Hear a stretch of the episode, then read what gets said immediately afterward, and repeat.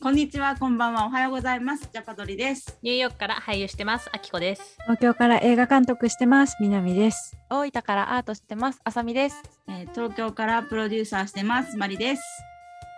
ニューヨークで出会ったミレニアルよにんがそれぞれの視点であれやこれやするポッドキャストです。はい、じゃあろっかいめです。イエーイ、始まりました。えっと今日は、えー、大分からあさみと東京から南と同じく東京からマリが、はい、お送りいたします。よろしくお願いします。今日のテーマを発表します。はい、はい。えー、日本に帰ってからの逆カルチャーショックということです。うん、これいいですね。逆カルチャーショックってそもそも 何, 何, 何のことを指しますか？あ、カルチャーショックっていうのがそもそも自分が元いたところから他の文化とか国に行ってショックを受ける、文化の違いにショックを受けることだと思うんですけど、まあその逆ですよね。自分が今まで育ったところとは違うところにしばらく暮らして自分が元いた場所に戻ってきたときに、え、こんなことがまかり通ってたなんてみたいな。うまい、ね、うまかったですね。うん、ですか、やった。確かにな、まあ、今まで当たり前と思っていたところをこう客観的にいざ見てみると、うん、なんでこんなことがまっかり通ってたんだろうとか、そういうことは多分ありますよね。うん、きっとそれはまあ経験した今日は 3, 3人ということで。そうですね、みんなニューヨークで暮らして日本に戻ってきて、うん、数年かな、人によって。そうですね、もうみんな数年間、ね、はい、経ってます、はい、数年は経ってますけど、え、どんなのがありました、うん、逆カルチャーショック。まあありすぎてたまんないですけど、本当に確かに違和感はあったな、いろいろと違和感は多かった、えーうん、だけどじゅうねん行って今さんねんはんぐらい日本帰ってきて経ってますけど、いま、うん、だにこの、ね、年齢で区分けする感じ、うん、あ、年齢は聞かれますね。確かに聞かれる、うん、聞かれる。なんかちょっとちょっと変わったと思う。なんか女性にこんなこと聞いたら失礼かもしれないけどっていう枕言葉が聞かれるようになったのかなって。確かに確かにでも結果聞いとるやんみたいなっていうのはある。うんうんうんうん、確かにな、女性、しかも女性女性に、しかもなんかこう我慢して最後の最後に、すいません、ちょっと気になって、もうごめんなさい、おいくつですかみたいな。ああ、みんな気になってるのかもねみたいな、ね、しかも最後に聞くってさ、それただの自分のさ疑問の答え合わせだけじゃん。いや、この人の経験値はみたいな。そうそうそうそうこの経験値、あ、でもこの喋り方がちょっと、え、どっちみたいな、うん、分かんないから聞いちゃえみたいな感じなのかなってもいいかも。確かに、なんかニューヨーク行ってそれをそのままにできるようになりました。もう あ, あんまりそこが重要じゃなくなったというか、年齢が、うんうん、だからその経験値を聞くだけでももう十分。どんなこと今まで知ってきたんですか、うん、とか、どういう考えを持ってるんですか、うん、えー、そうなんやっていうぐらいでもうなんか十分になってきた感覚はありますね。うん、思う、うん。みなみちゃんどう？そうですね、やっぱり年齢まず聞かれ、うん、やっぱまあもちろんアメリカでも聞かれたり話題にはしてたんですけど、やっぱり日本に帰ってきてからの方が年齢を気にされる率というか、うん、なんか年齢でなんていうジャッジされる感じはすごい強くなりましたね。なんか、えー、あー、何歳なんだ、うーん、じゃあこれはできるよねみたいな、なんかちょっとあ、えー、なんかもう年齢によってこう区分けスタンダードが付与されてる感じはちょっと日本に帰ってきてからの方が強いなって感じになりましたね。だ、雑誌とかのさ、化粧品とか変な話洋服とかもさんじゅう代からのなんたらみたいな、うん、あるもんね、うんうん。ええ、それ肌質じゃないのみたいな。わかるわかる。え逆にじゃあ な, な, んなんでですかね。なんでその、まあ、私たちニューヨークではそういうことがなかったのに日本では起こりうるんですかね、そういうのが。多分単一民族であの義務教育がとても高いというか、だからなんだろう、もお互いが持ってる知識とかお互いが持ってる文化背景っていうのを比較しやすい。同じものを持ってるよね、同じもの知ってるよねっていうところをなんか安心感として持ちたいのかな。だから年齢が一番分かりやすいというか、あ、うん、よんじゅう代だったらこういう経験してましたね、あ、ごじゅう代、あ、じゃあバブルですかねみたいな、うんうんうんうん、なんかその枠にはめた方がアプローチの仕方が分かるとか、なんかいろんなそういうのかな、私の個人的な想像としては、うんうんうん、どうですか？えー、そうですね、どうですか、みなみちゃん。あ、私もちょっとそうね、そう思うなと思って、あのやっぱ年齢、まあ、自分が聞く側だったとしてやっぱ相手の年齢が分かった方が、あ、おそらくこの人はこういう考え方するだろうみたいな、うんうん、予想はしやすいから、まあなんか円滑なコミュニケーションのために聞きたくなるっていう気持ちは分かんなくはないけど、うんうんうん、っていう感じですかね。でもにニューヨークだとやっぱり年齢がいくつだろうが、そのいろんな国とかいろんな文化背景から来てるから、そこが同じだろうがはたちでも全く違うその文化背景とか経験してる人が多すぎて、あんまりそれを聞く意味がないみたいな。だから年齢聞く意味がないんですよね。年齢聞くのってなんかえっとなんだろう、なんか分からない、違うと思うけど、なんかあなたはリンゴが好きですかぐらいなんか意味がないというか、なんていうかちょっと今うまく言えないけど、わかりますか？なんかこう、なんか聞いたところでなんかこうその人とじゃあじゃあリンゴが好きだからって仕事をうまくやれるかとか、そういうことじゃないというか、うんうんうんうん、それくらい確かに意味がないのかもしれない。うん、それで言うとやっぱり、うんうん、そうなんかほいや他にもあるなと思ってたの、学歴だったりとか、いろいろこうあんまりまあ。性別とかも時にはあれかもしれないけど、あんまりこう性別というかなんて言いますか、そういうの、えっと、ジェンダーというか自分のジェンダーとかもあんまり関係がない感じがするなと思って、うんうんうん、確かにね。でもさみちゃんが言ったそのリンゴが好きですかの方がどっちかというとパーソナルな質問じゃない？好きか嫌いかってもうその人の答えでしかないから、そっちの方がまだなんかニューヨークらしいというか、個人のことを知るための質問みたいな、うんなんか、なんか理にかなってるよね。年齢よりも確かに、まあ、戻っちゃうけど年齢とか、うんうんうん、学歴か、うん、学歴とか学歴聞かれる？あの絵を描いてるんですけど、絵を描いてるんですってニューヨークで行った時に、ね、その次の質問がじゃあどんな絵を描いてるのとかどういう画家さんが好きなのなんやけど、日本で絵を描いてるんですって言うと、えー、どこの芸大を卒業したのとか、うん、なんかどこの芸術機関で働いてるのとか、学芸員なのとか、絵描く側なのみたいな、ちょっと質問の質が変わるなっていう印象があったんですよね。なるほどね。なるほど。絵を描く人は学校に行ってないとプロではないっていう前なんだろうプレジャッジがあるんですかねのように感じることが結構あって、面白い、うん、なるほどね。ああ、うん、面白いかも。それは映画業界ではないですか？映画の世界はどうですか？映像の世界では。いや、ないな。学歴、うん、映像の世界って履歴書出して、あのその シーブイ とかレジュメって言って過去の作品のね、そういうのは出すかもしれないですけど、大学も載せるけど、大学行って学歴ではない、うん、多分ないか、多分なんかね、多分派閥とか分かんない、それかキャッチしづらいのか、その絵を描いていることで生活しているということがうまく想像できないのか、あ分かんない、なるほどね。例えばどうだろう、私がなんか普段普段何してるのって、え普段なんだろうちんどん屋してますみたいな、えちんどん屋って分かります？なんかこうありますよね。例えがびっくりする、うん、面白い面白いなんかこうなんかこうちんどん屋してますって言った時に、その次の質問を多分なんて返すかっていうのが日本人らしさと、まあ、ニューヨーカーらしさが分かれるのかなと思って。そうだね、ちんどん屋の例えぶっ飛びすぎて、ニューヨーカーはなんてなんてこう反応するんですか？多分ニューヨーカーは純粋にえそれ何っていうそれ何っていうなんかどういう、どういう仕事なのとか、こそれって誰の前で何をするのって聞けるんだけど、まあ、日本、日本だと私のイメージですけど、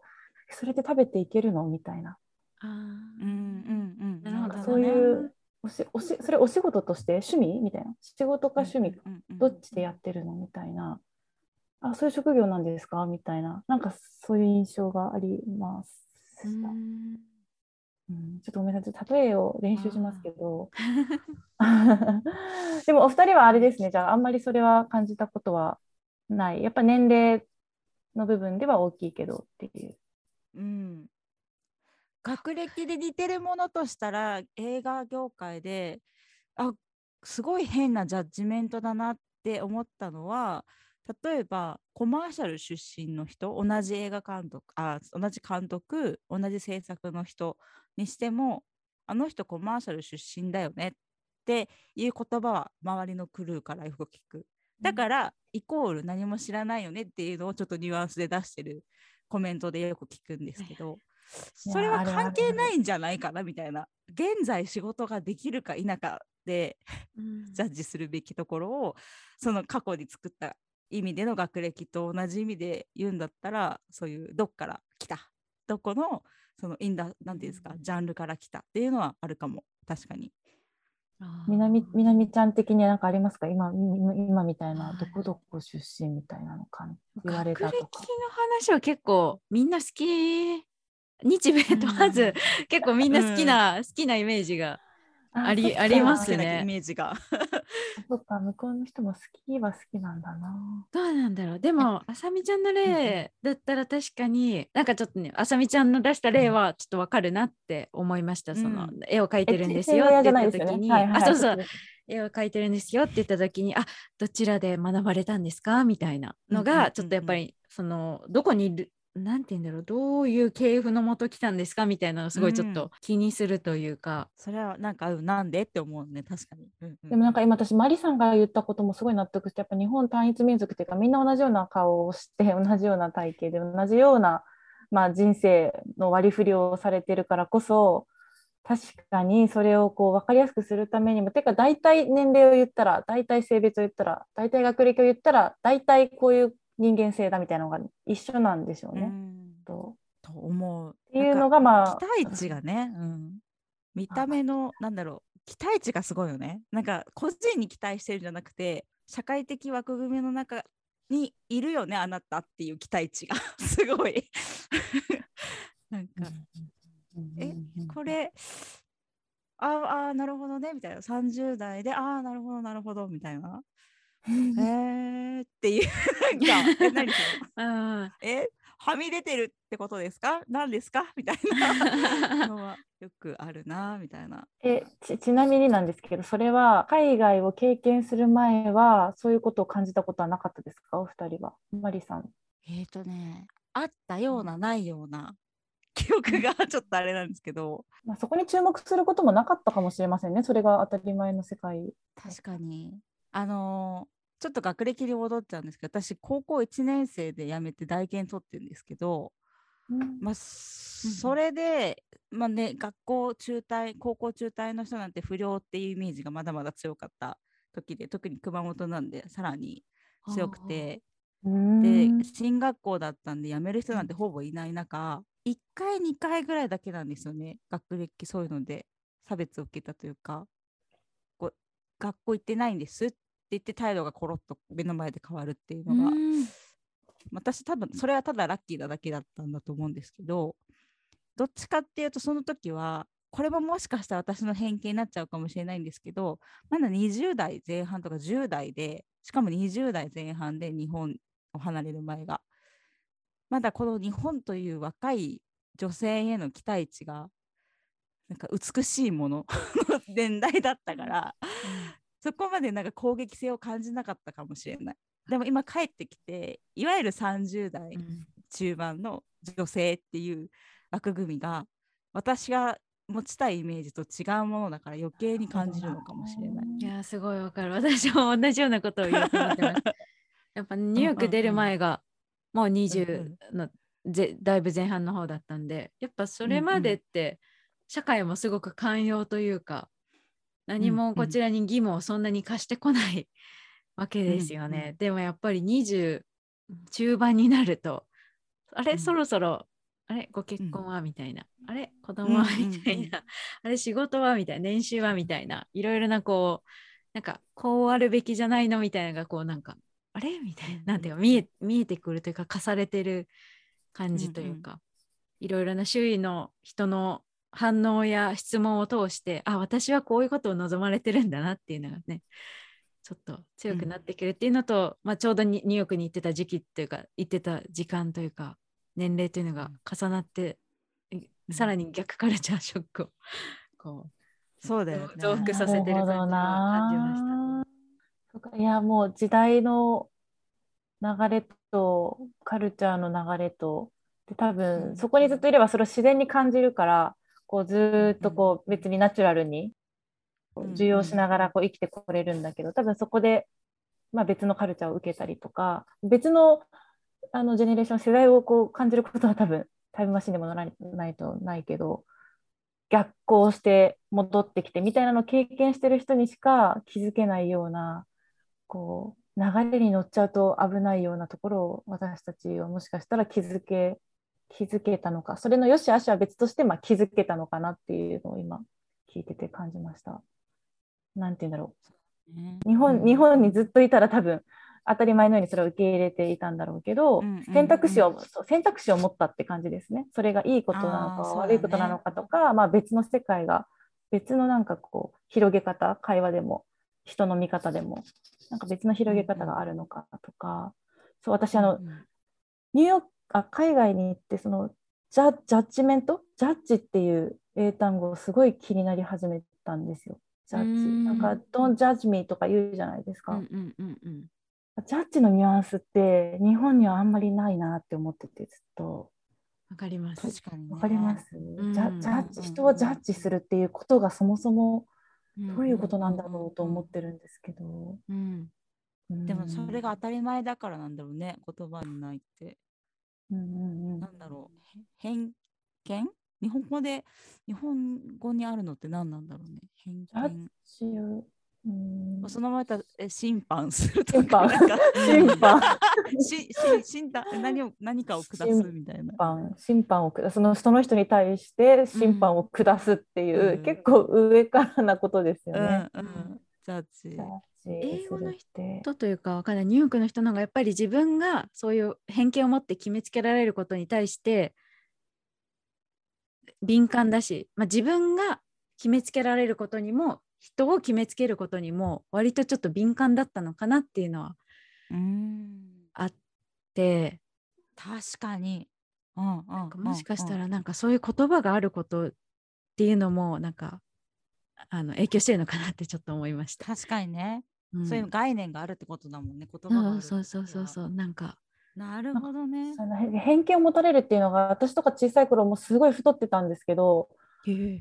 それでデブとか、あと背もすごい大きかったから、うん、なんかノッポーとか言われてて、うん、でも、まあ、日本でももちろんこう歴史の中でこう人権侵害とかいろんなことが起きてるんやけど、まあ、私が受けてきたこうそういうこう嫌なことって体のことだったりとか、それくらいでも多分今まで親のこと言われてたりとか、まあ、住んでる地区のこと言われてたりとか、いろいろ多分日本にもそういうどうしても許せないようなこう心を侵害されるようなジャッジメントを受けてる、偏見を受けてるっていうのはとてもあって、うん、ただそれが表に出にくいというか、日本だと、うん、なんかこう誰かが誰かを審判するっていうのが、まあ、日本でというか海外の方がそういうものがこう命に関わる問題っていうのだったのかなと思って、うんうん、だからもう口にしてどんじゃ始めて言わないと本当にこう生きるか死ぬかみたいな、精神的に殺されるかとか身体的にも殺されるかみたいな問題だったのかなと思う、うん、し、本当は日本でもそういうので実はたくさんたくさん起きているはずなのに、あんまりこう察しようとか隠す、隠した方がいいとか、表には出さない方がいいとか、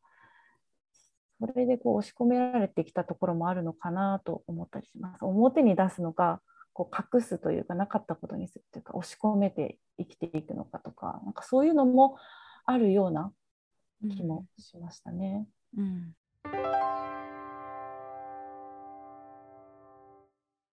そのふたりは映像業界にいて、やっぱオーディションっていうものがあるわけじゃないですか、役者さんの、キャストさんの。らなんかそうすみません、なんかこう逆カルチャーショックっていうそのカルチャーショックっていうのがそのなんかこう映像の現場とかそういうのであるのかなっていうの。あ、あるあるある。例え例えばキャストの話で言ったらなんだろう、あのー、まあ例えばこう全く存在してるものじゃあけこれ経験したことを言うんですけど言っちゃうとなんか誰がどうのって分かっちゃうのでちょっとやばいと思いますけどなんかとあるまあ役柄登場人物が男性と女性といて、まあ、そのふたりは登場人物で同い年ということだったんですよね。まあ若いいわゆるヤング世代の登場人物で、で男性の方はそのキャラクターよりも、まあ、ななこ上ぐらいの俳優さんがいいねっていうので見つけていて、じゃあ女性役の方も同じようにななこ上で実質ななさい下のキャラクターを演じてもらう人でいいじゃんと、それでなおかつ芝居ができる人を優先で探した方がいいよねって私は探してたんですけど、実際にそれを提案したら周りの人たちが男性はいいのに女性ななこ下演じるのちょっと厳しいでしょみたいなのを言われて、えー、その人見てもないのにってことですか、そのキャスト候補。もちろん写真とか見てますけどオーディションは全然してないですよ。このイメージとしていやもう確か子供いるよねちょっと厳しいんじゃないみたいなことを言ってて、いやこの時代化粧とかいろいろできますよねっていうかふたり並んだ時のバランスがいいんじゃないですかみたいなことを話した覚えがあって、それはすっごいショックを覚えたというか、ここはちょっと戦っていきたいなって私は思いました。その優しくねって思ったとこですね。逆カルチャーショック結構あり、ありそうですね。こ, これいやでもこれちょっとね話すとね終わんないね一回じゃねいっぱいあるもんそうですね、しかもまだまだまだ優しく話してるからね多分この人じゃあわかる。もうね今日ちょっとまたあきこさんがいなかったけど今ニューヨークに住んでいるあきこさんの視点も交えて話すとさらに広がりそうな感じもしますね、うん、確かに、うん、これきっかけに聞いていらっしゃる皆さんがいたらちょっとなんかこうね、か考えるとか面白いかもしれない。感想とかもし聞けたらいいですね、うん、なんか確かにそんなことないと思ったから、うん、そうですね。これね全然呼びかけしてないですもんねリスナーさんに確かにめっちゃ喋って喋って喋って喋ってはい終わりみたいな急に、ね、急に今聞いてくれてる人がいるかもしれないことに気づきました、うん、そうそうそうあっていうねゆるく始まってるからでもいいかも多分このこの話題このテーマはあのもう多分まとめができないテーマを今日は、うんうんうん、逆カルチャーショックっていうあのきっかけ入り口から、まあ、ちょっといろいろ深掘りして考えてみた回ということで今日のところはこんな感じでいかがでしょう。いいと思います、はい、では、えー、次の来週もお楽しみに。あさみでした。みなみでした。まりでした。バイバイ、バイバイ